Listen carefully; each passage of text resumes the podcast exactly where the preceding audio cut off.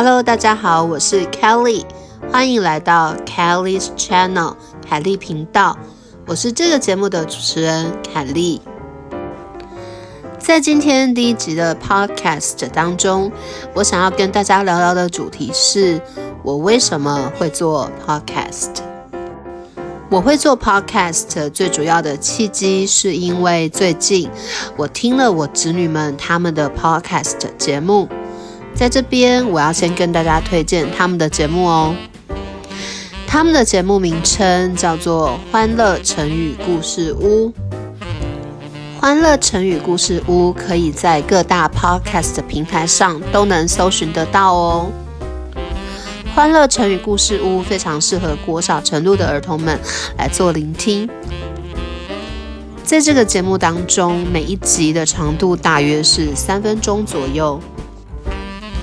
首先会有妈妈来讲解一个成语故事给小朋友们听，小朋友听完之后呢，会跟妈妈有一个互动，例如说利用成语来做造句等等的。那当然啦，一开始我听这个节目是因为我侄女们的关系，因为我的两个侄女们在里面都有献出他们的声音。由于我非常喜欢他们，不想错过他们的任何一举一动，所以呢，我聆听了这个节目。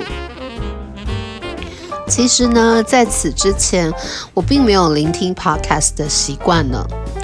因为最主要我是 YouTube 派的人。在我闲暇的时间，我花非常多的时间在观看 YouTube 的影片，不论是休闲娱乐或者是做学习，我都非常习惯，也非常喜欢来使用 YouTube。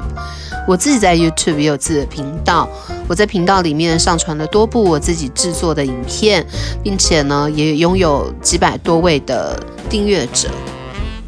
但是其实我非常的愧对于他们，因为呃我自己并没有花非常多的时间，非常专心在经营这个频道。